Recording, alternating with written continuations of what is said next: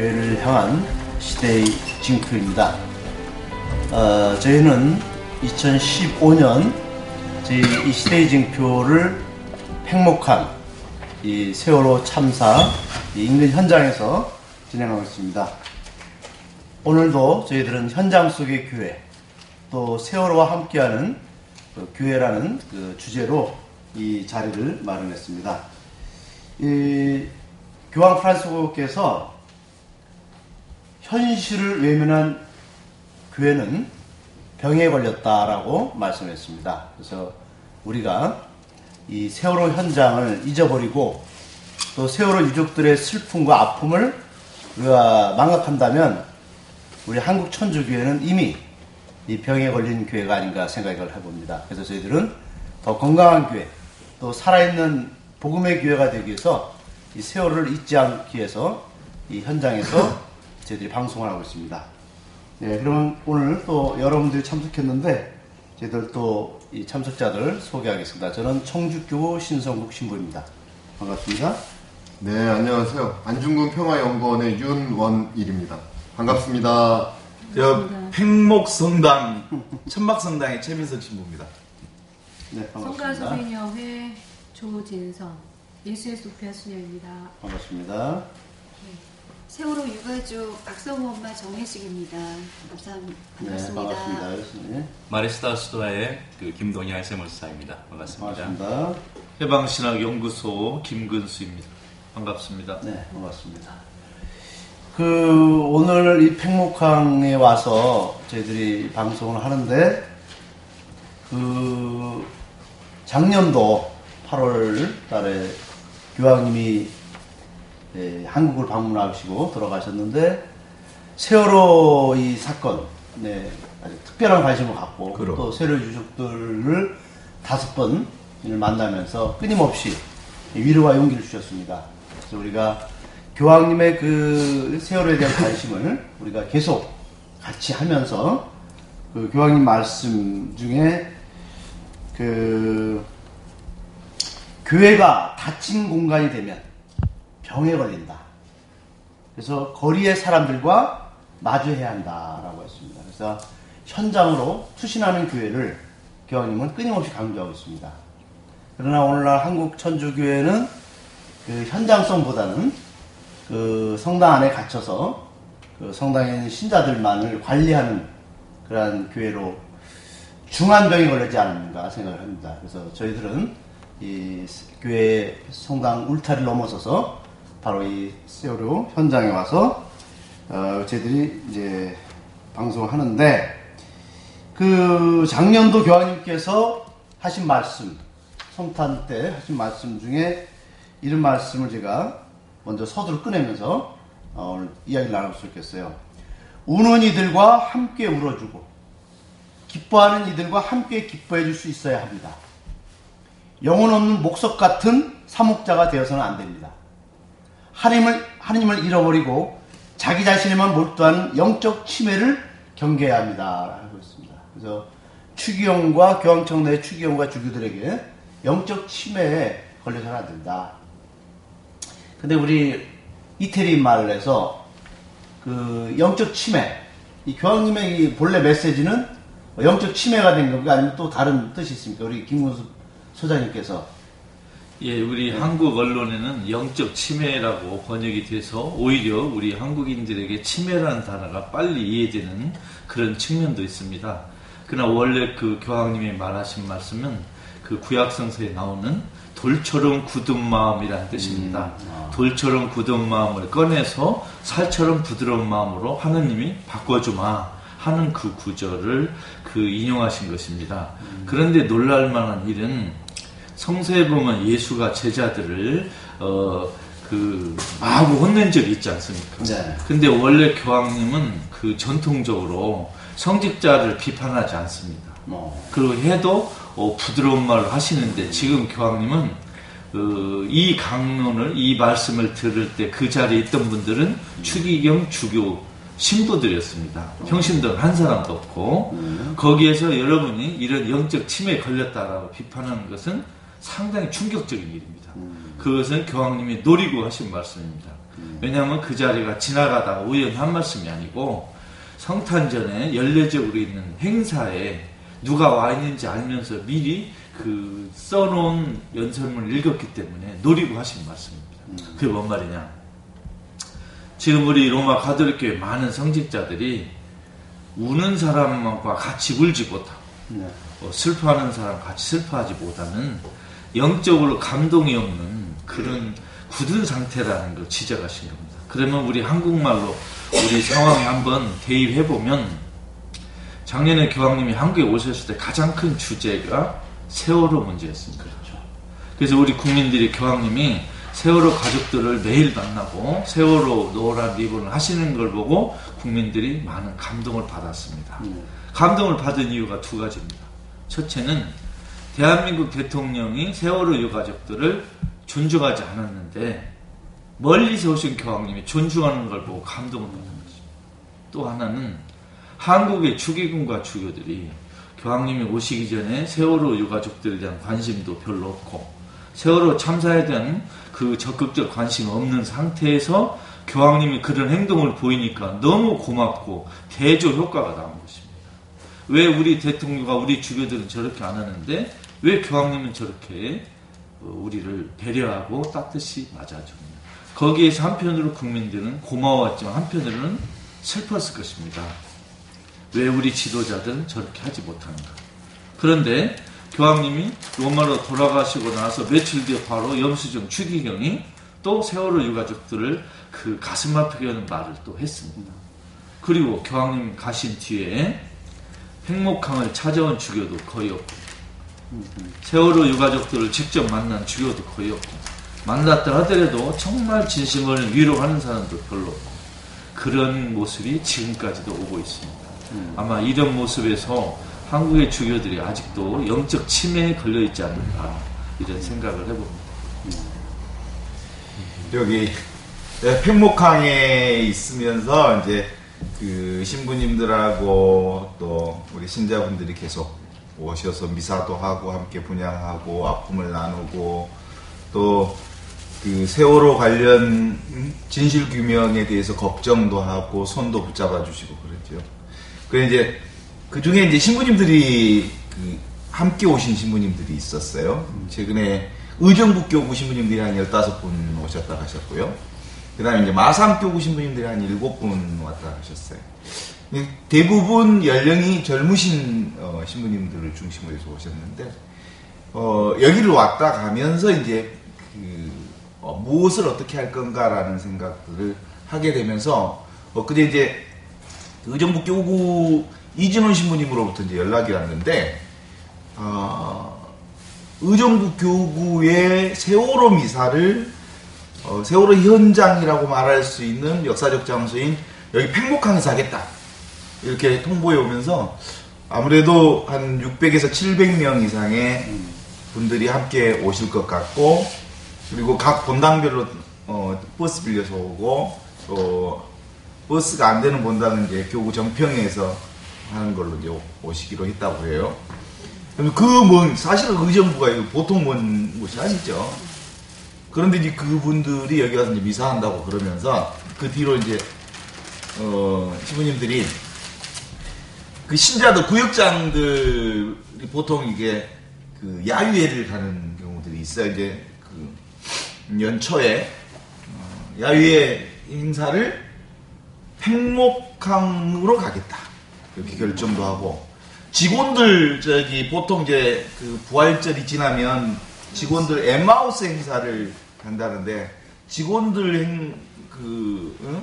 야유회도 어, 엠마우스 행사도 팽목항으로 가겠다 이렇게 해서 그 부활하신 후 예수님께서 나는 나를 만나려면 갈릴리아로 오거라 이렇게 말, 말하셨단 말이에요. 그 갈릴리아라고 하는 게 사실은 가난한 사람들의 현장을 갈릴리아라고 그러는데 지금 대한민국의 최고의 이 가난한 사람 울부짖고 있고 그리고 그 정말 힘든 사람들이 지금 이곳에 있, 단 말이죠. 그래서 제대로 된 어, 그러니까 시대적 징표를 입고 그 감각대로 어, 이렇게 판단할 수 있는 사람들이 사실은 또 있단 말이에요. 한국 교회에 희망이죠.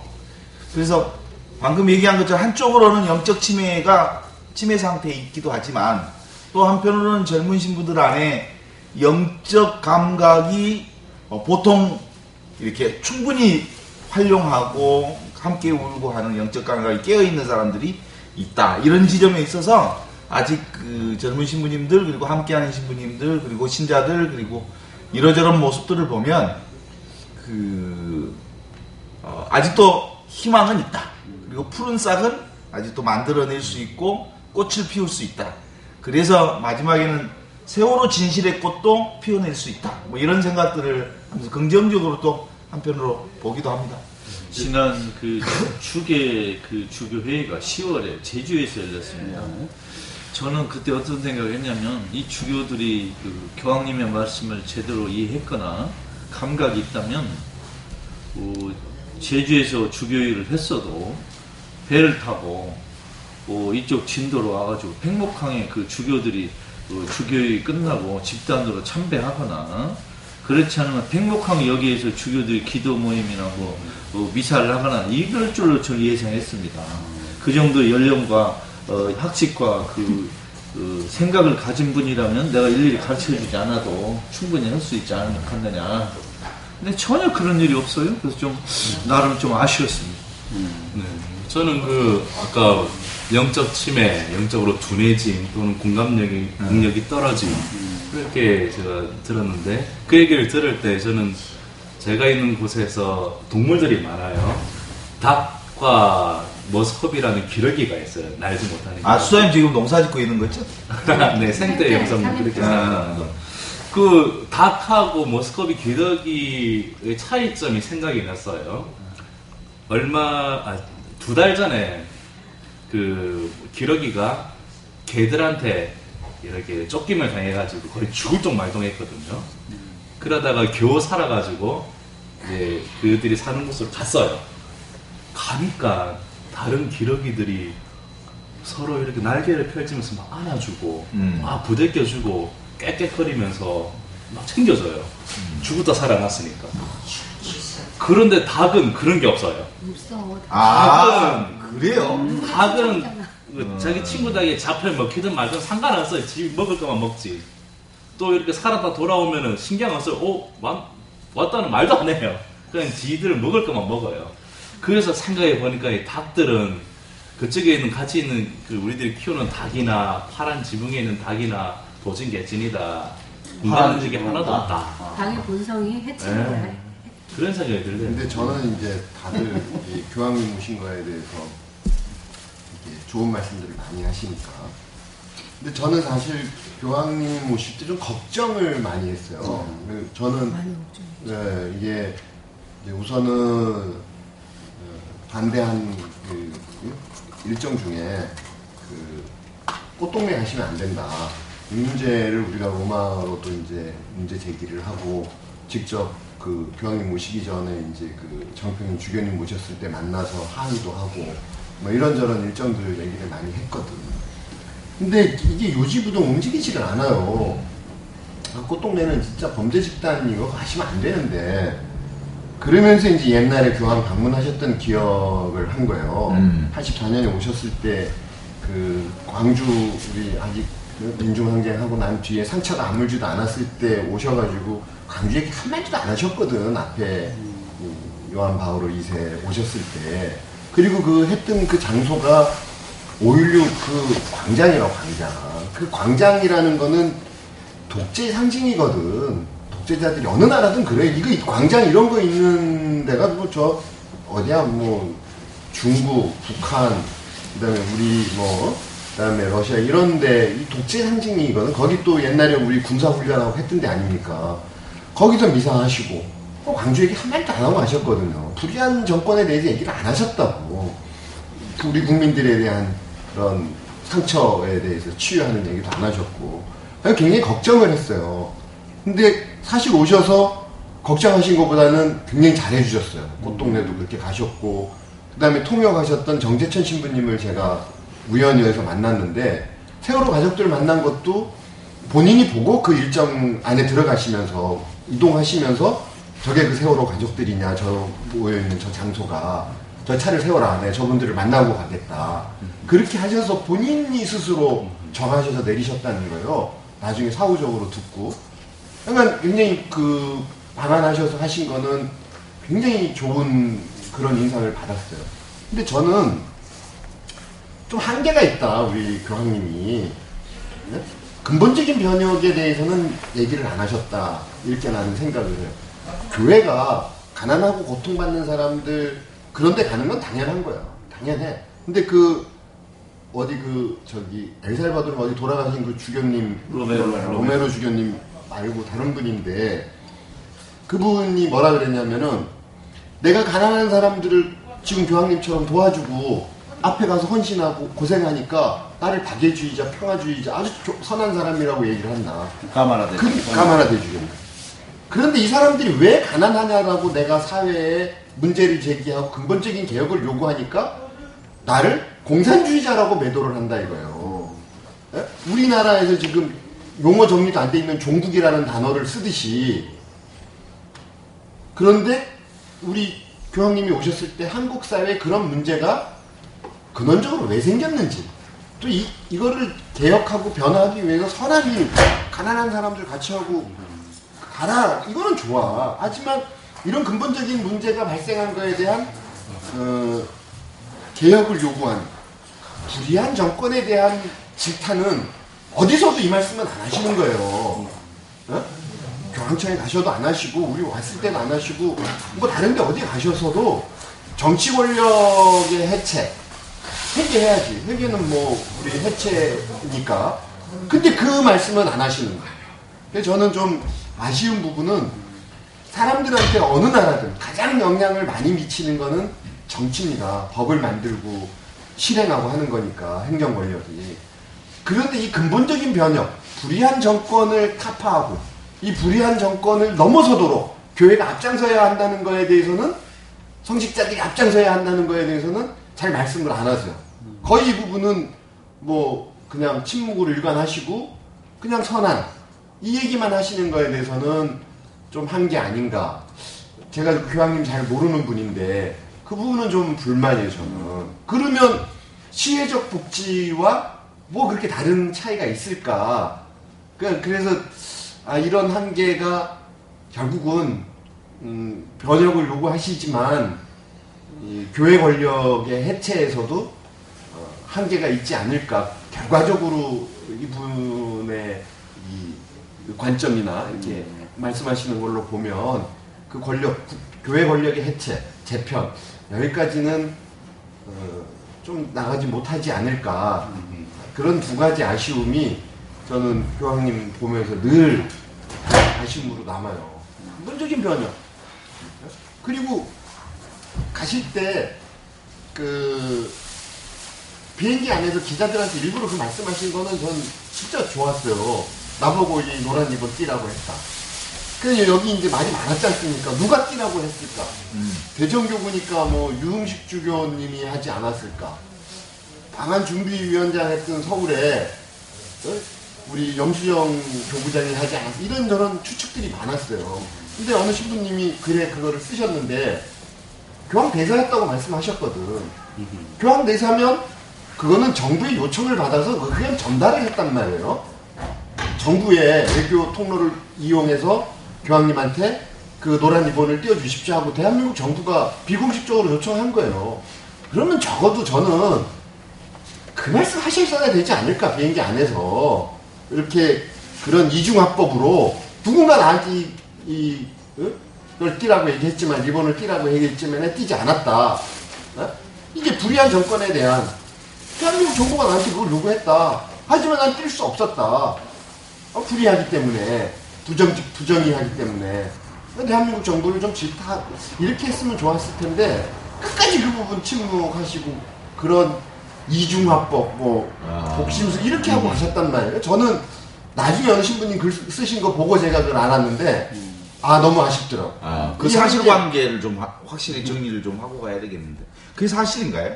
애교 문제 때문에 그런 거예요? 아니면 실제로 그 교황은 그 우리 로마 가톨릭 교회의 그 지도자이기도 하지만 바티칸 시국의 국가 원수입니다. 그러면 교황이 교황 영토 밖을 나가서 해외를 다닐 때는 현지 주재국의 국가 주권을 존중할 수밖에 없는 그 정치인의 행동으로서 이미 그 언행의 제약을 받게 됩니다. 예를 들면 우리나라 대통령 미국 가가지고 어, 미국이 남미를 그렇게 외교 군사 정책 하는 거 고쳐야 되지 않겠느냐 하면은 내정 간섭으로 가게 됩니다. 그러면 어, 교황이 한국에 와가지고 박근혜 정부가 어, 국정원 대선 개입이라든가 또 대통령 선거 개표 문제를 좀 확실히 해야 할 거 아니냐고 만일 교황이 언급했을 경우에는 외교적인 마찰이 생깁니다. 저는 그 부분 정도 수준에서 얘기하는 게 아니고 복음의 기쁨 책 제가 처음 나왔을 때 번역에서 나왔을 때 말을 잘 모르니까 그냥 주교회의 전화해가지고 배달을 시켰어요. 그래서 딱 받아가지고 진짜 우쫙다 읽었어요. 그래서 이제 하여간 그 중에 제일 마음에 드는 부분은 우리 사제들 강론 준비하라고 아주 그냥 명료하게 설명하신 부분 진짜 제일 마음에 들었어. 아 이거 한국 사제들 이거 보고 반성해야 된다. 진짜 이거는 달달달달 외울 정도로 읽어야 돼. 근데 그 왜? 그럼 그 책 안에서라도 그거 쓰셨어야 되거든. 한국에 가서 말씀 못 하시면. 근데 어느 자리에서, 어느 공간에서든 그 불의한 정권에 대한, 권력에 대한 이런 타파, 근본적인 개혁. 이 부분에 대해서는 교황님이 굉장히 말씀, 언제 하시려고 준비하고 계시는지는 잘 모르겠는데, 이거 너무 아끼신다. 이거- 이거는 내가 너무, 너무 너무 아쉬워. 이- 그 부분은. 너무 교황님께 의존적인 태도 아닌가요? 아니 그런 영향력이 있는 발언을 하시면 이- 아까 제가 말씀드렸지만 중세교회 때의 그런 시혜적 복지를 앞장서서 했던 교회 가난하고 병들고 고통받는 사람들을 죄인 취급했던 예? 그래 그런데 그 사람들을 가둬놓고 매를 때리고 하면서도 니 게을러서 게을러서 돈이 없는 거다. 벌 받은 거다, 이 새끼들아. 이렇게 하면서 그 사람들한테 밥을 먹였거든. 그리고 팼어요. 때렸어, 실제로. 징벌을 가했단 말이야. 가난한 건 죄기 때문에. 예? 그러면 그런 시혜적 복지, 시혜적 수준의 교회, 그거를 넘어가냐, 이거 교회가. 그런데 예수님은 전 안 그랬다는 거거든. 예수님이 보여준 건 독재자 로마에 대해서 항거하신 분이거든. 유대 독립을 위해서, 유대인들의 해방을 위해서. 그 얘기 하셨단 말이에요. 그렇게 몸으로 보여주셨고.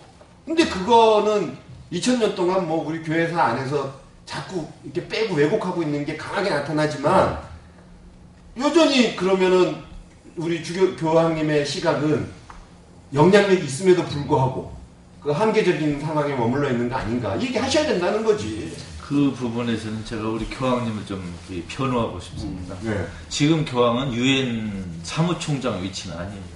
그러니까 각국의 내정 문제, 정치 문제를 일일이 코치할 만한 입장은 아니고 아니 그냥 그 지금 기쁨에서 그 복음 최고의 기쁨은 불의한 권력을 타파하는 거다. 이거 아, 해야 된다. 복음의 기쁨은 지금 역대 교황이 특히 20세기 이후로 그 사회 문제에 관한 언급이 있는 모든 문헌 중에 가장 개혁적인 문헌입니다. 그러니까 복음의 기쁨 자체만 보면 아쉬운 면이 조금 있기는 있어요. 예를 들면 그 독재 권력에 대해서 명시적으로 저항하라 이런 규제를 안 보이니까 그러니까 아쉽긴 해도 거예요. 네. 다른 교황의 문헌에 비하면 엄청나게 앞서간 문헌입니다. 음. 거기에 보면 어, 비단 강론 문제뿐만이 아니라 예를 들면 규제받지 않는 자본주의는 새로운 독재다라든가 아주 무서운 말이 많이 나옵니다. 최근에는 더구나 교황님이 뭐라고 하셨냐면 어, 부의 불평등이 모든 악의 근원이다 그러셨잖아요. 요 말은 만일 그 말을 교황님이 하셨다고 안 하고 A가 했다. 응? 또는 신성국 신부님이 했다. 최민석 신부가 하셨다. 또는 김근수가 했다면 바로 종북 나오는 이야기입니다. 이건 사회주의자 막시스트에다가 엄청난 무신론자로 비난받을 만한 말을 교황이 하셨어요. 근데 또 우리 유 선생이 좋은 말씀 하셨지만 저는 교황이 어떤 말을 했느냐보다 더 중요한 것은 과연 각 지역교회에서 교황의 말을 받아들일 태세가 되어 있느냐. 예를 들면 어, 이번에 교황이 한국에 오셔가지고 주교단 앞에서 가난한 교회, 가난한 사람을 위한 교회를 만들어라. 이렇게 얘기했지만 누가 알아들은 사람이 누가 있었습니까? 다 못 들은 채온 거죠. 하기 싫거든. 예, 하기 싫죠. 간제도 지금 뭐, 어, 교황님이 가난한 교회 만들어라니까 무슨 뭐 저금을 하겠다고 지금 동문서답을 하고 못 들은 채 하는 거잖아요, 주교들이. 지금 교황이 말하는 건 그게 아니거든요. 가난한 교회 만들어라니까 뭐 저금을 좀 저금한대요. 절약해가지고. 이거 애들 장난하는 거예요. 교황의 말을 놀린 거예요, 주교들. 예, 우리가 그 교황님을 환호했던 이유 중에 하나는 우리 저기 방금 얘기한 것처럼 시혜적 복지 차원을 분명히 뛰어넘었던 부분들 때문에 환호한 거죠. 그리고 늘 이렇게 시혜적 복지라고 하는 부분에 그 선에서 머물러 있는 한국 교회였던 것도 사실이고 그것 때문에 아주 교회에 실제로 가야 할 방향을 잡지 못하고 자꾸 그 자리에서만 맴맴 돌았던 흐름 그러면서 실제로 이제 그 야전병원 얘기도 나오고 더 나가서 그 복지라고 하는 부분을 뛰어넘었다고 하는 것은 가난한 이들과 함께하는 교회 뭐 이런 지점에 있어서 감동의 선이 아주 그 폭발했다고 보는데 저는 예, 그럼에도 불구하고 이제 교황방한 한계는 그렇다면 팽목이나 또는 강정이나 당시의 밀양이나 요, 요 현장을 적어도 한 군데 정도는 갔었으면 좋지 않았겠느냐. 그런데 그 현장이 꽃동네 현장으로 마무리 지었다는 점에 있어서 교황님도 실제로 시혜적 복지 차원에 머무른 것 아닌가. 뭐 이런 그, 그동안의 아쉬움들이 있었던 거지요. 제가 지난 6월에 로마에 가서 그 방한 일정을 최종 그 확정한 인류 버그마 상상 차관 대주교를 만났습니다. 장관 축의금 못 앞으로. 나 로마 가려면 우리 김선영하고 해야겠네. 그런데 거기서 이런 얘기를 했습니다. 그 차관 대주교에게 이번에 한국의 교황 방한 일정에 우리가 못마땅한 점이 많다. 그러니까 이분이 갑자기 저 일정을 제가 모릅니다. 그래요. 아, 그래서 아니 차관 2인자가 모르면 누가 합니까? 그랬더니 저는 하여튼 모릅니다. 그래서 제가 그랬어요. 그러면 어, 그 차관 대주교님 2인자니까 장관 좀 전달해 달라. 그래서 무슨 얘기를 저- 제가 전해드릴까? 제가 두 가지를 요구했습니다. 하나는 팽목항을 방문해 주시오. 꽃동네를 가지 말라. 두 번째는 교황님 숙소가 궁정동인데 거기서 조계사가 걸으면 5분이잖아요. 불교와 대화를 그 촉진하는 의미에서 교황이 조계사를 한번 방문해서 스님들하고 차 한 잔 마시는 장면이라도 연출해달라. 두 가지를 요구했습니다. 결국 아무것도 되진 않았습니다만은 어, 그 저는 다른 얘기를 하면 그 교황이 복음의 기쁨에서 강론을 아주 강조했는데 그게 사실 어, 한국 교회에서 지금 스치고 지나가는 문제인데 그걸 어, 우리가 좀그 강조해야 될 것 같아요. 신부님 어떻게 생각하세요? 그래 그 교황께서 이제 그 말씀하신 중에 대담집을 보면은 그 수도자는 예언자가 돼야 된다 이렇게 말씀했거든요. 그러면 우리가 강론이라는 것은 그 예언자로서의 강론. 그러니까 그 하나님의 말씀을 실제로 삶 속에서 살고 그리고 그것을 고백해야 되는 거예요. 말하자면 우리 신부들이 말씀의 선포자다 그러는데 그는 성서 말씀을 반복하는 게 아니라 성서 말씀을 실제로 살아야 된다는 거예요. 선포하는 사람이.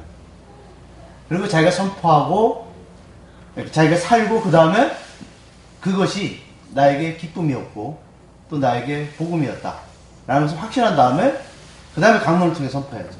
근데 지금 오늘날 강론이라는 것이 그냥 뭐 어? 좋은 말 신자들이 좋은 말씀 그러니까 신자들은 강론 시간에 보면은 정말 살아있는 말씀을 듣지 못하고 그냥 그 뭐랄까 좀 어떤 화석화된 얘기 예? 그리고 힘이 없는 강론 그래서 이 강론이 지금 신자들에게는 그 뭐랄까요? 어떤 복음 선포로서의 기능을 하지 못하고 있다. 그리고 요새 이제 20대, 30대의 그 젊은 층이 요새 통계 조사해 보면은 그 엄청난 그 종교에 대한 그 뭐랄까요? 무관심 또 무신론이 지금 급증하고 있다는 한국 사회에서. 그래서 제가 볼때 그 우리 성직자들 또 우리 신자들 기성 기성 신자들이 하느님을 보여주지 못 증거하지 못하고 있기 때문에 젊은 층들은 종교에 대해서 이렇게 외면하고 있지 않는가 생각이 들어요. 그래서 그것이 다 강론하고 일맥상통하지 않는가 생각이 드는데 근데 거기에 좀 더 나는 근본적으로 좀더 얘기하고 싶은데 그러니까 문제가 우리 사회 문제가 제일 큰 거는 경제 결정주의 역사 발전에 그러니까 이거는 뭐 좀 밀어놓고 얘기하고 이제 지금 강론하고 교회 현실을 얘기하잖아요. 난 이 주일학 제가 이제 한 2, 3년 동안 주일학교 청소년들 사모위원을 우연히 한 기회가 있어요. 그 좋은 신부님이 오셔가지고 저거 꼭 주일학교 청년을 맡으라 그래서 돌아가셨어요. 얘기해도 되겠다. 박대웅 신부 예? 돌아가셨어요. 그래서 이제 월곡동 성당이었는데 그걸 했어. 가서 처음에 놀란 거는 아, 나 어릴 때 하던 대로 하는 거야. 주일 학교가. 몇십 년이 지났는데 교회가 진짜 아이들한테 투자를 안 해. 교재 개발을 안 해요. 그리고 우리 다닐 때는 저는 나이가 그러니까 완전히 박정희 치하에서 살았어. 박정희. 예? 박정희 죽을 때 저 대학생이었으니까 그 독재 권력과 함께 자라난 거예요. 저는. 그러니까 뭐 교육이 잘 안 됐다고 쳐요. 아니 90년대 말인데 90년대 중반 96년 뭐 이러고 좀 어? 87 항쟁 6월 항쟁 지나가고 이랬는데 교회가 이거 완전 믿을 교리만 가르치는 거야 그거 가지고 아이들 가르칠 수 있습니까? 못 가르쳐요 하나이신 하느님을 믿습니까? 봤냐고 너는 말하는 너는 봤냐고 성경 하느님이 썼냐고 너 봤냐고 누가 봤냐고 이런 믿을 교리가 가르칠 수가 없거든 민족 안에 있는 교회여야 되는 거예요. 한국 교회, 한국에 있는 천주교회면 한국 사회, 한국 역사 안에 있는 교회여야 되거든. 예? 그런데 한국 역사와 교회는 같이 있지를 않아요. 근데 보니까 신학교에서도 그걸 안 가르쳐, 역사. 예? 예수님, 하느님을 증언하고 실천적으로 산 사람들은 우리 역사 안에 많거든. 독립항쟁에, 일본과 싸우는 독립항쟁에 헌신했던 분들. 그 다음에 그 전에 우리 남인들, 예? 그 조선 조선 이래로 지금까지 숙종 이래로 대한민국을 말아먹고 있는 그 노론 벽파 여기에 맞섰던 남인 가톨릭 천주교를 받아들였던 이 사람들 왜 받아들였나? 아니 나라를 개조하려고 막 받아들인 거고 이게 여기에 세상 변화가 있다고 이 사람들은 생각한 거였단 말이에요. 그렇지. 한국 역사와 같이 있어야 되는 거야. 복음은 그 안에 있거든. 이거와 성서의 가르침을 연계하지 못하는 거예요. 한국 역사를 안 가르치고, 그럼 어, 성서를 뭘로 가르치겠다는가? 세계교회사로 가르치나? 그 안에 있는 성인들만 가르쳐? 한국에 성인이 얼마나 많아? 안중근, 유관순, 이순신, 이런 사람들이 성인 아니에요? 역사 안에? 이게 교회 안에 같이 있어야 되는 가치. 신부님들 강론도 한국의 그런 현실, 과거, 과- 아, 현재는 과거의 연속선상 안에 있는 거니까. 그래야 미래 예언자적 역할이라는 게 뭐예요? 미래 지향점을 보여주는 거거든. 앞으로 한국 사회가 어떻게 변화해야 되느냐, 어떻게 가야 하느냐. 이게 예언자적 역할이야.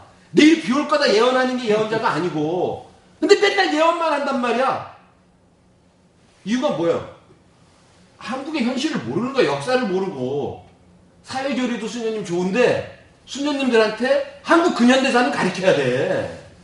그걸 안 가르치니까 강론이 안 되는. 그러니까 주교님들이 저렇게 행동할 수 있는 거예요. 아, 로마 신부지, 로마 주교지, 그게. 한국의 주교냐고. 와, 열 좀 주시죠. 열받는다니까, 나는. 첫째 이제 우리 거기 신성국 신부님은 강론의 문제를 강론의 문제를 저기 삶이 아, 나 흥분하면 안 되는데. 삶이 이렇게 반영돼 있지 않은 강론. 이제 우리 어, 이현리 선생님은 역사 의식이 기본으로 아, 그런데 어떻게 예언자적 역할을 강론. 하냐고? 그게 뭔데? 우리 저기 수도자나 그리고 우리 평 그 신자들이 볼 때 강론은 어떤지 그것도 사실은 좀 들어봐야 되거든. 그 아까 뭐 이제 교황님 얘기도 하시고 방안의 얘기도 하시고 하시면서 이제 얘기를 하셨는데 아, 제가 보는 관점에서 이제 이렇게 음, 뒤늦게. 저도 굉장히 서운해했고요. 또 이제 교황님도 이 팽목항을 꼭 들리셨으면 왜냐하면 여기가 골고다 언덕이랑 똑같고 진행 과정 중에 있고 무엇 하나 해결된 게 없고 이러니까 여기를 꼭 오셨으면 하고 음, 내심 기대하고 편지도 그런 내용을 좀 써서 드리기도 하고 이렇게 했으나 그거는 나중에 제가 이제 이렇게 묵상하면서 생각해 본 결과는 어려우셨겠다라는 생각을 할 수밖에 없었고요. 그분 또한 바티칸이라는 그 나라와 이 대한민국이라는 나라 사이에서 또 이 종교의 로마 교회와 천주교 여기 한국 천주교의 사이에서 그 외교적인 관점에서는 벗어나실 수 없다라는 생각을 그 나라를 만들지 말아야 돼. 내 나라는 여기 없고 하늘에 있다 그랬는데 왜 여기다 만들어? 그분은 그 제, 제 생각엔 그 정도를 표현해 주실 수 있는 분이라면 제가 막 변명같이 얘기를 드리면 그렇습니다.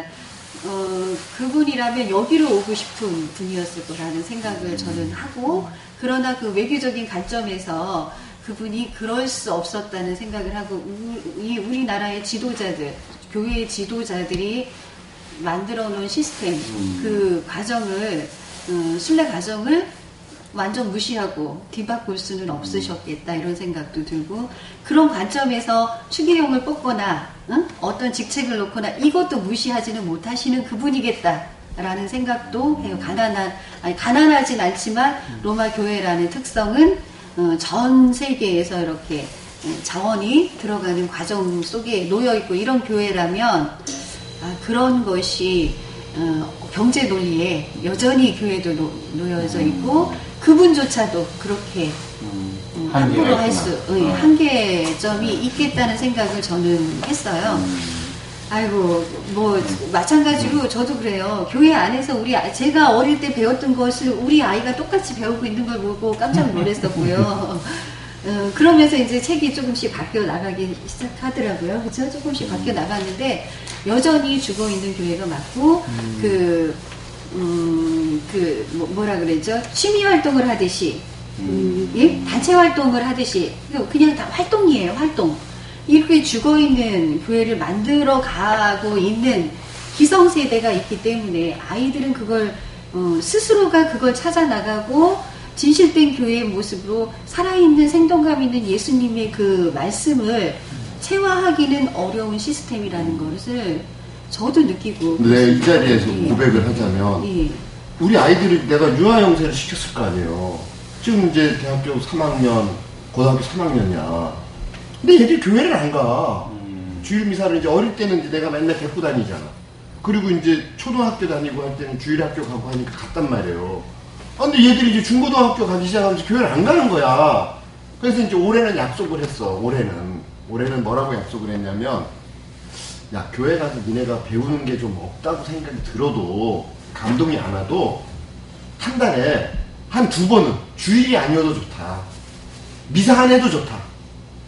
한 달에 두 번 정도는 니들이 알아서 언니랑 둘이 손잡고 가까이 있으니까 그냥 가서 기도를 하든 성당 구경을 하든 아니면 수녀님 어떻게 예쁜 수녀가 만나고 가서 보든 어? 거기를 한번 가봐라 한 달에 두 번 정도는 가자 이렇게 약속을 했어요 근데 애들한테 제가 할 말이 없는 거야 왜 교회를 가야 되는지 아 교회 흥미가 없잖아 흥미 재밌는 일이 있어야 되는데 또 뭔가 새로운 게 있어져야 되는데 이거 가면 맨날 아빠의 강압에 의해서만 옛날 우리 엄마는 밥을 안 주니까 내 교회를 갔단 말이야 밥을 예? 미사 안 가면 밥을 안 주니까 새벽에 복사 안 가면은 밥을 안 줘 밥을 하루 종일 그러니까 밥 먹으려고 성당 가고. 응, 그러니까 어릴 때. 그러니까 지금 그렇게 키울 수는 없고. 그러니까 제가 진짜 아이들한테 교회를 가야 되는 이유, 내 논리로만 설명할 수 없잖아요. 내, 내가 교회가 아니니까. 그러니까, 아이, 진짜 굉장히 그렇지.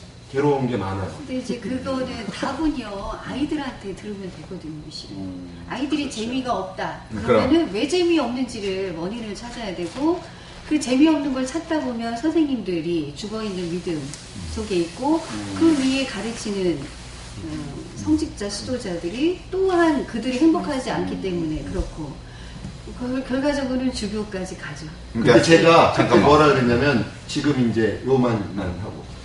지금 이제 이기현 주교님이 내가 그 청소년 선먹할 때 청소년 국장이었어요. 서울교구에. 그 이제 캠프를 갔어. 그, 이게 서울교구에 있는 사목위원들, 청소년 사목위원들 이렇게 모아가지고 의정부, 지금 백 의정부에 줬지. 거기 연수원에 갔어요. 한마음 수련장에. 근데 우리 본당은 괜찮았어요. 박 신부님 있을 때 예산을 내가 원하는 대로 줬어. 외부 강사도 초청해하고 캠프도 이렇게 가면 프로그램을 자율적으로 짜서 할 수 있게 이렇게 해줬어. 근데 거기 가갖고 주교님한테 뭐라 그랬냐면 이 청소년들 교육 이걸 하려고 그러면 교회가 투자해야 됩니다. 애들 젊은 사람들 불러서 봉사활동하는 거 우선 공짜로 부려먹을 생각하지 마시오. 투자하셔 투자. 대학생들 오면 장학금을 주든 뭘 하든 너무 남 주머니 털 생각하지 말고 교회가 거기 투자해야 됩니다. 투자. 사람 강사, 교사들을 양성한 아이들을 가르치는 청년 활동하는 아이들 투자하십시오. 두 번째, 우리나라에 청소년 전문가들 많습니다. 이 사람들 만나가지고 교재 개발을 좀 하십시오. 그걸 통해서 교회가 필요한 교재로 바꿔서 활용을 하십시오. 이 두 가지 좀 하십시오. 하겠대.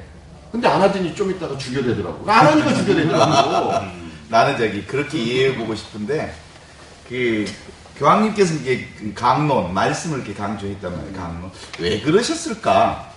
사실 그리스도교는 말씀이 사람이 되시어 우리 가운데 계신 예수 그리스도의 복음을 살고 말하는 곳이란 말이죠. 우리 신부님들 주교님 왜안 하는 줄 알아요? 네, 잠깐만. 내- 내란 선동 때문에 안 합니다. 네. 내란 선동. 내랑 선동 할 때. 아 이거 말하는 게 다 선동인데 뭐 해라 와 그러면 선동이잖아. 그러니까 다 잡혀간다고. 그러니까 이제 국가가 그리스도교는 갖고. 말이지. 말이 힘이 있어야 되는 건데 사실은 우리 사람을 하느님 모습대로 창조한 이유도 알고 보면 말씀으로 당신이 세상을 창조한 것처럼 인간 너희들도 너희들이 뱉은 말로 너희들의 인생을 창조해라.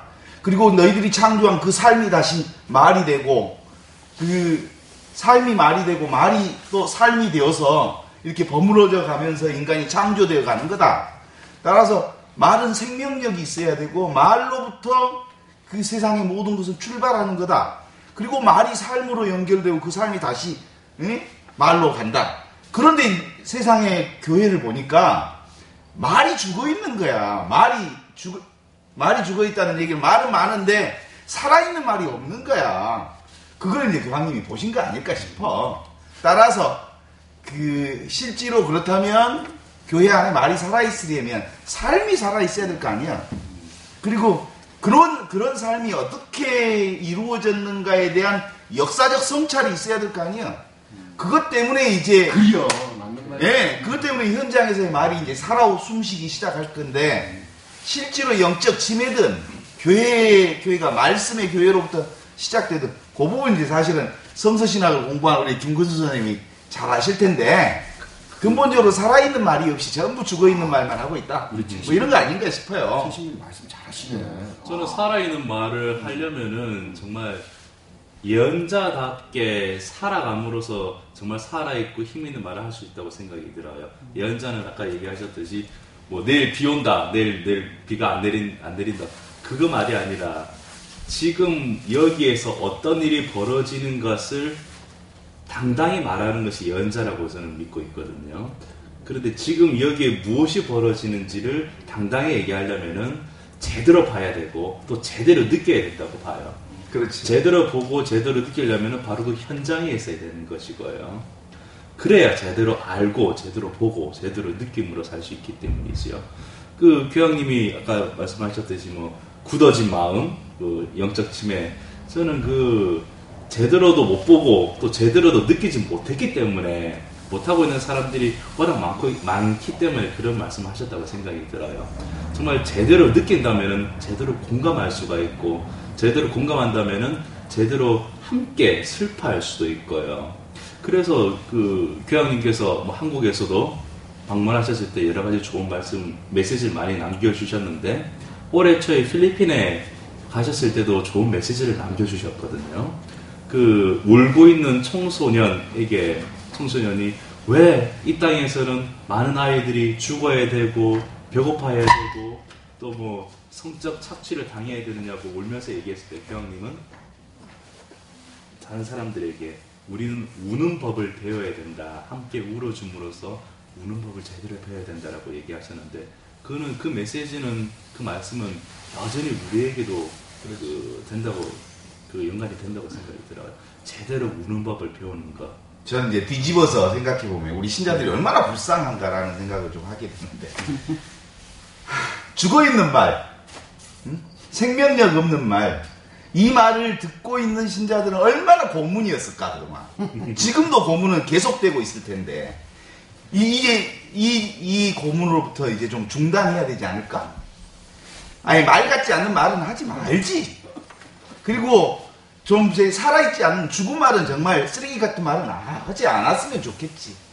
근데 지금도 그 죽어 있는 말 쓰레기 같은 말만 번복되어서 난무하는 그 교회 안에서 그걸 들어야 하는 신자들. 이 고문 정말 지독한 고문일 텐데 수녀님 그런 고문들 많이 느끼셨나? 모욕이죠 모욕. 뭐, 저희 뭐 그- 그만하려고 했는데 신부님들께서 수녀원의 미사를 오시잖아요. 네. 교구에서 저희가 이제 양주로 이사 간 뒤로 교구청에서 오시는데 두 분이 교대로 오셨죠. 한 분은 저기 굉장히 철학적이고 신학적이고 영성적이고 실천적이고 누구라고 말하면 아실 분들이 분이긴 한데 한 분이 영성 신학을 하셨다는 거예요. 그런데 3년을 한결같이 일주일에 3일씩 우리를 가르치는 거예요. 뭘 기도해야 한다. 기도와 기도만 해야 한다예요. 기도 완성 완덕 얘기를 하는 거예요. 그런데 우리는 이제 지원자도 그런 언어 안 쓰거든요. 무슨 말씀이냐 하면요. 신앙 언어는 정말 달라져야 하고 그 언어 안에는 자기 삶이 있어야 되는데 이분이 정말 그 또 다른 분이 또 오셨는데 그분은 영성신학을 하셨고 그분은 똑같이 소아들에서 얘기도 하시고 하는데 우리가 그래도 받아들여요. 왜냐하면 사람이 이렇게 매일 세월호 아이들 이름 불러주시고 한결에 나온 거 읽어주시고 미사를 시작하세요. 그리고 또 여러 가지 현장에 그냥 조용한 성격인데도 가세요. 그리고 저희가 이제 수녀원에서 시- 십자가에게 저희 성가족인이라는 전례 안에 저희 체험이 다 들어와야 해요. 그래서 성시간이고 무슨 성시간 때 세- 이번 주에도 목요일 날 성시간 하면서 세월호 했다고 카톡을 보내오셨더라고요.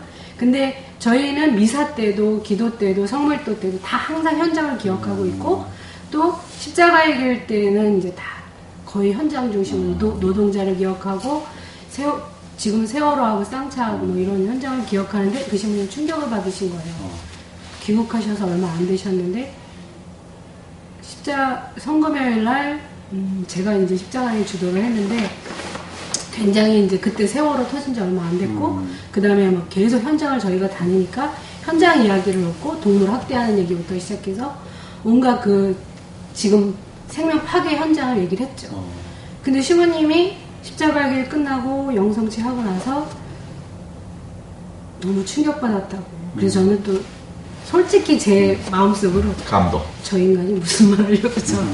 근데 왜냐면 그 제가 생각하는 신부님이 너무나 이제 이런 전통적인 신앙관이시라고 생각했기 때문에 마음속으로 좀 이렇게 좀 이렇게 낮게 봤어요. 그랬는데 자기가 너무 용기가 없어서 그동안. 근데 그 전에 일반 대학 다니실 때 운동권이었단 말을 들었어요.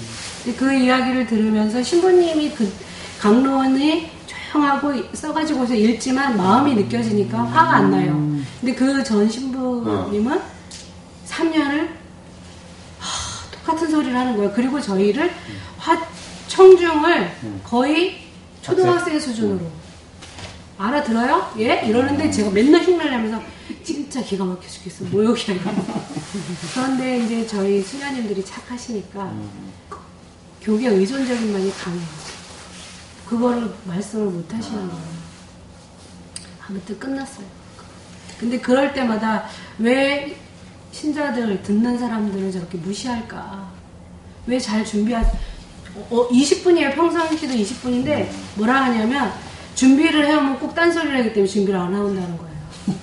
그러니까 길을 잃어요. 그 잘하시는 분은 7분 이상을 가져요. 그래서 아, 그 복음액이 또 읽으면서 교황님이 왜 그러셨는지 그리고 개신교 목사님들이 설교할 때 갖는 뭐 좀 우리가 가볍게 보는 면도 있지만 확신들이 있어요 자기 안에. 그 확신이 사제들에게 있는가? 하나님과의 관계 안에서 발생한 그 확신. 확신이 없는 말씀을 어떻게 전달을 해요? 그런 면에서는 우습게 보죠. 수녀님 고문 많이 당하셨구나. 그래도 그래도 3년을.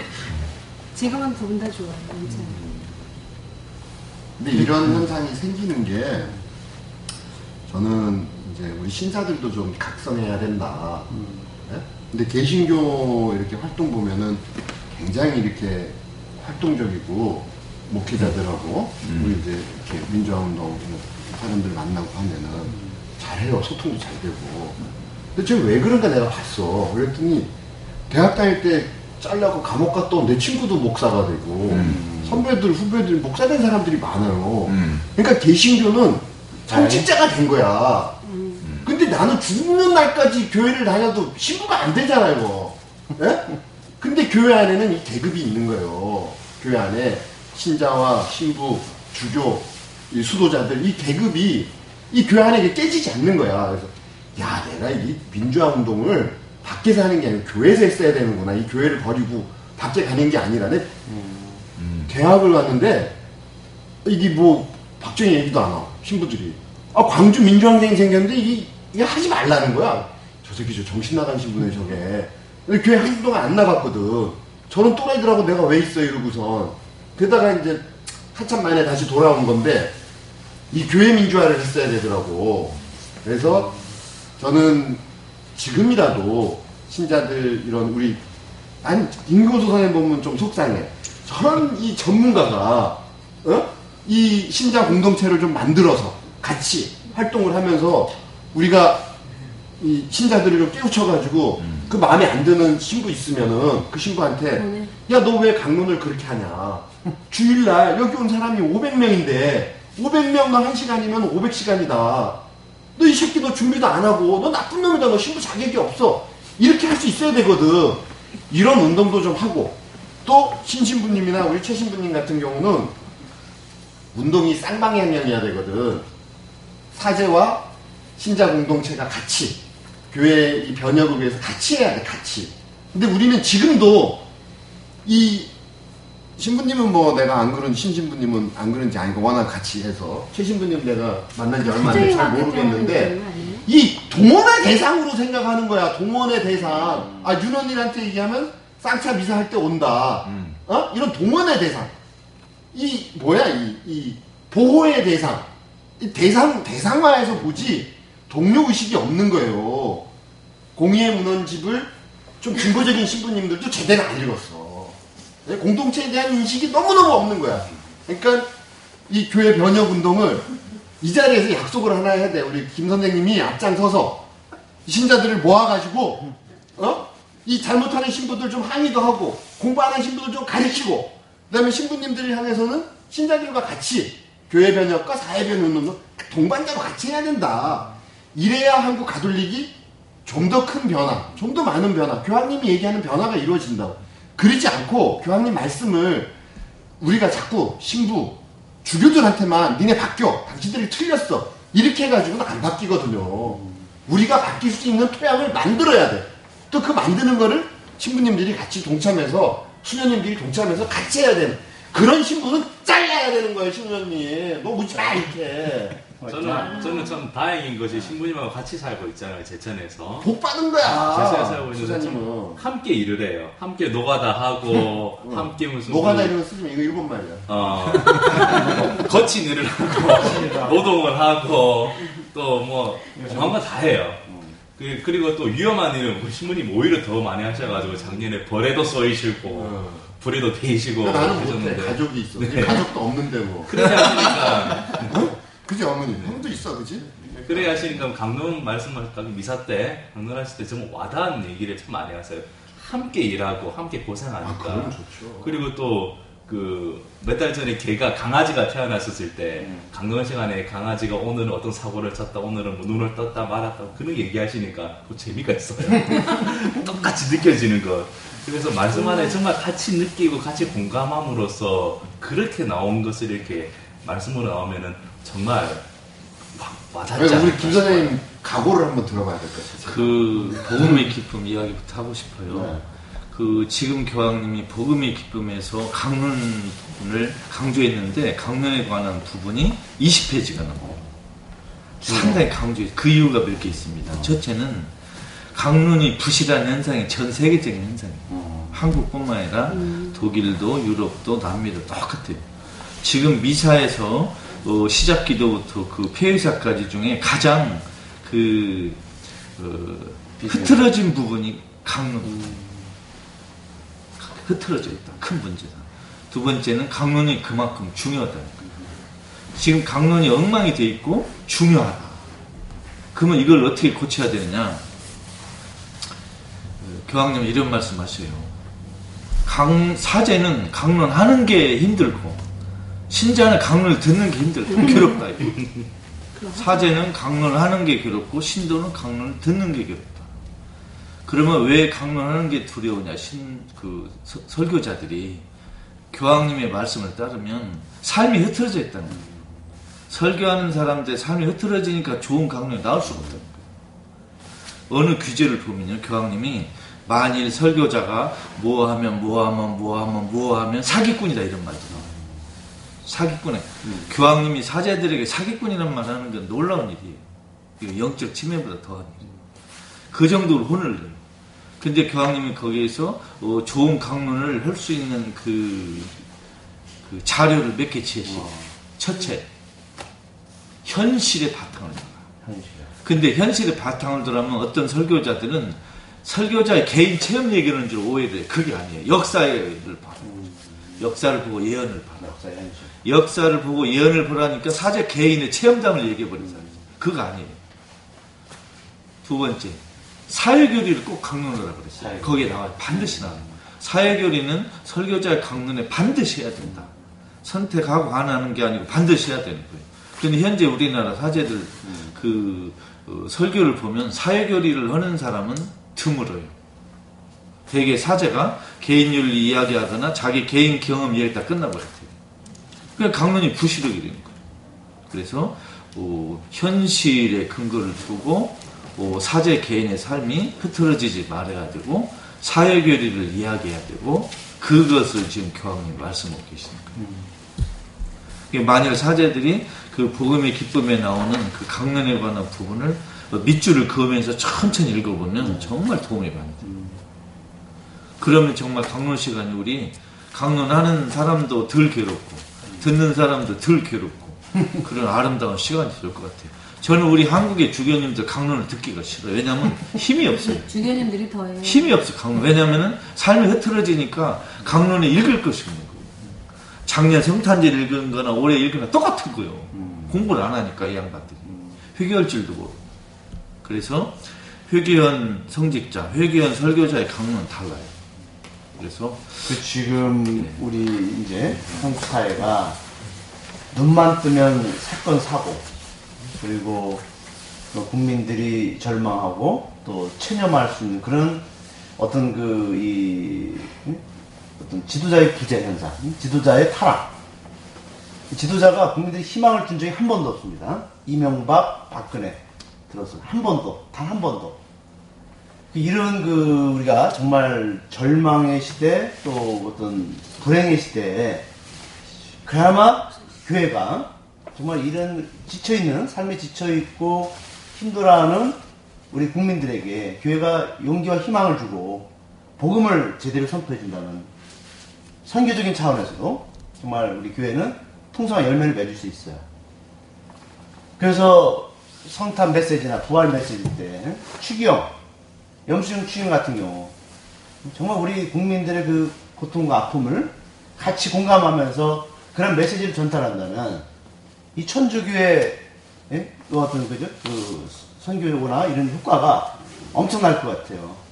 사진 메시지를 주면. 근데 전혀 영추경에서 그러한 음? 그 메시지를 우리는 들어본 적이 오히려 더 어? 그냥 그 입에 발린 그런 얘기만 하고 있거든요. 그래서 저는 이 강론은 그 이 뭐야 절망하는 사람들에게 큰 희망을 줄 거고 또 삶이 지쳐 있는 사람들에게 큰 용기를 줄 수 있는 응? 중요한 어떤 생명이다라고 생각이 들어요.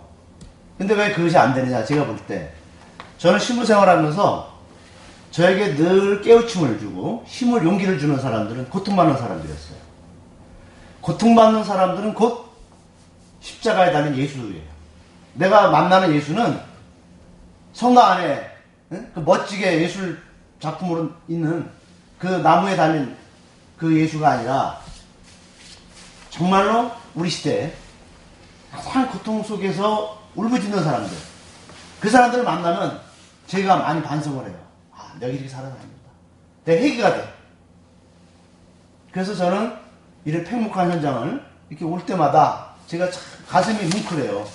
아, 내가 여기서 또 다시 또 살아야 되겠다라는 각오를 하게 되고 또이 유족들 이렇게 뵈면은 정말 그죠? 그 마음이 그분들로부터 오는 전달되는 마음이 제가 또 달라져요. 그래서 우리를 회개시키는 것은 사제들을 회개시키는 거고 또 우리 예? 신자들 회개시키는 것은 고통받는 사람들 현장이라고 봐요. 거기가 복음의 현장이에요. 저는.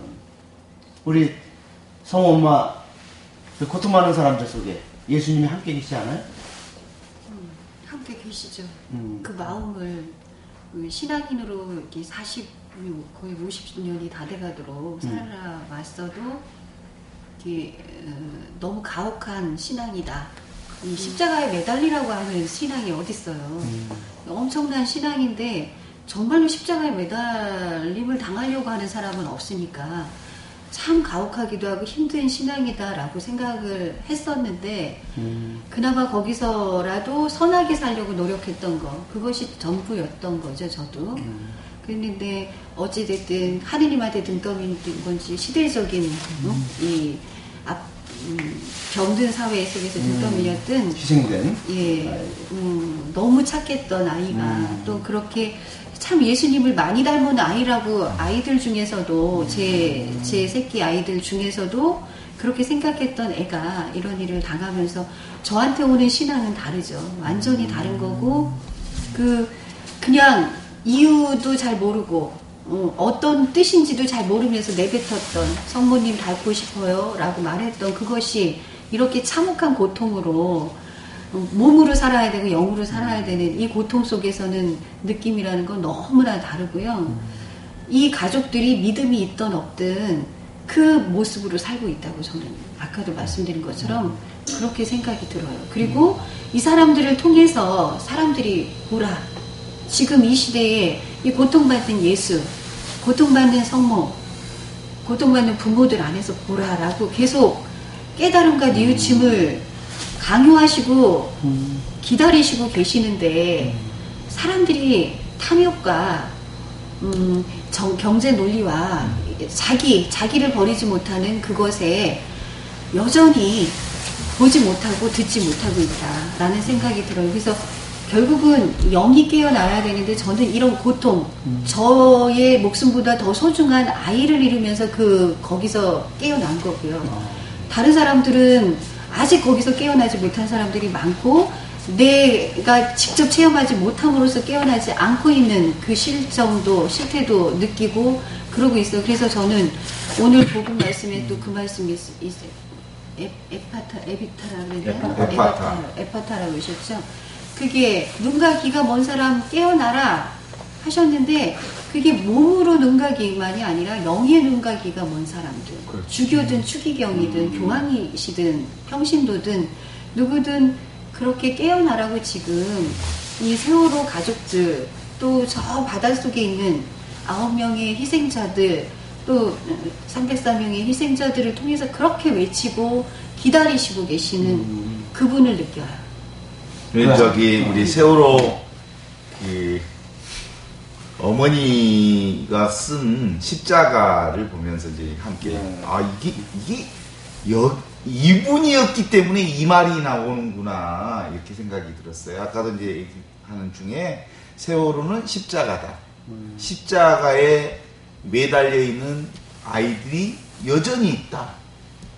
그 얘기 하셨고 그리고 이 십자가의 길을 보면서 이, 이 십자가의 길을 누가 그 이 살아 숨쉬는 십자가를 보고 누가 감동하지 않겠냐? 왜냐하면 당신의 체험을 이렇게 십자가의 길을 통해서 얘기를 해 놓으셨기 때문에. 그래서 영적으로 어떤 의미로 보면 정말 하나님을 깊숙하게 만나고 정말 가장 가깝게 만나고 있는 분들이 고통받는 사람들이고 그 중에 세월호 가족들이야말로 어떤 방식으로든 지금 하나님을 만나는 그 과정에서 아주 깊은 체험들이 그 퉁퉁 살아있는 채로 막 그 얘기가 되고 있어서 어, 우리가 옆에 있기만 해도 영적으로 도움이 돼요.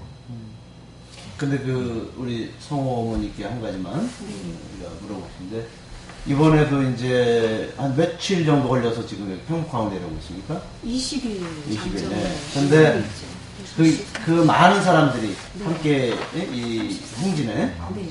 동참하고 또 이렇게 또 같이 어? 도와주고 또 후원해줬는데 그 많은 사람들이 다 자원적으로 그죠? 네. 다 자발적으로 와서 했는데 거기에 과연 종교인들이 얼마나 될까? 저는 제 이제 언뜻 생각에는 종교인보다는 예. 오히려 일반 사람들이 더 어? 정말 우리 세월이 행진에 같이 함께 하면서 있지 않았을까? 그래서 저는 한편 그 생각이 들었어요. 과연 우리나라 종교가 제대로 바로 서 있는 종교라면 이 세월호 행진에? 수많은 우리 신자들이 그죠? 예수님의 복음을 듣고 있는 신자들이 함께 동참해야 되는데 그건 아니라는 거. 예, 그게 안타깝죠. 예. 예. 그러니까 일반 사람들은 양심 안에서 근데 지금 말씀하시는 부분이 신부님만 얘기하시는 게 아니라 음. 거기에 참여하시는 수도자들도 얘기하시고 예. 어쩌 하- 하루라도 참여하시는 신부님들도 수사님들도 얘기를 하고 계세요. 어떤 본인들이 얘기를? 똑같은 얘기를 지금 똑같은. 얘기를. 예. 보라 이 많은 군단 속에 예, 예. 그리스도를 믿는 사람이 얼마나 얼마나, 되냐? 그렇죠. 어? 성직자 수도자는 몇 명이나 나와 있느냐? 저 많은 사람들의 비율에 비하면 이게 이게 뭐냐? 이런 얘기들을 음. 스스로가 얘기를 그렇죠. 하셔.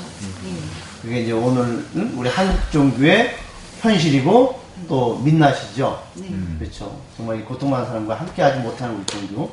이제 그런 부분들도 이제 사실 이런 게 있는 것 같아요. 배타성, 종교적 배타성. 그러니까 그 전에 이제 그 천주교 행- 천주교 신자가 어 이렇게 십자가를 메고 행진하는 과정 안에 천주교 신자들이 되게 제법 많이 함께 있단 말이에요. 그, 그렇게 이게 어디가 주최하느냐에 따라서 어떤 집단이 모이느냐가 결정된단 말이에요. 실제로 이, 이 사건이 그럴 사, 사안들이 아님에도 불구하고 자꾸 종교, 종교적 색채에 따라서 자꾸 이렇게 여기는 우리가 참여할 곳이 아니야. 뭐 이런 그 가이드라인이 자기 마음으로부터 이미 거, 벗어버리는 모양이에요. 그래서 거기 가면 좀 껄끄럽고 그 천주교라고 하는 자기 집단 속으로 들어가면 편안하고 그러니까 다른 집단과 함께 어울릴 수 없는 그 한계들이 그동안 너무 많이 훈련되어 있어서 실제로 가야 할 함께 가야 할 길에 같이 가지 못하는 이 한계가 이번에 아마 동행길에 나타났던 것 아닌가 뭐 이런 생각이 들어요.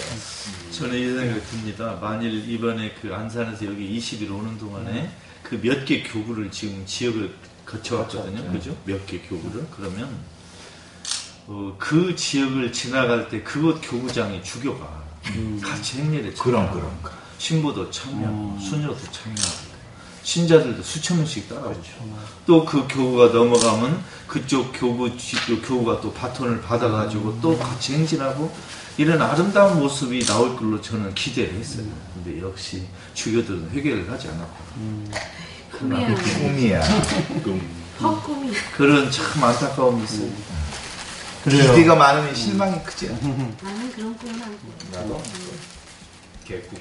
그냥 내 옆에 있는 사람이 인기가족이면 그래요. 그래서 저희들 이제 시대의 징표는 정말 이 우리가 잊지 말아야 될또 우리가 끝까지 이 진상규명을 반드시 해내야 될 우리에게 의무가 책임이 있어요. 이것은 세월의 유족들에게만 이것을 맡겨서는 안 됩니다. 이건 우리 모두가 함께 짊어져야 될 십자가라고 봅니다. 그래서 저는 오늘 그 우리 성엄마가 쓴 십자가의 길 기도문을 그 십자가를 길을 바치면서 수님들과 같이 바치면서 정말 제가 지금까지 신부 생활하면서 이렇게 십자가의 길 기도문을 정말 그 가슴 아프게 또 제 마음을 이렇게 그 감동시키면서 했던 십자가는 처음이었습니다, 솔직히.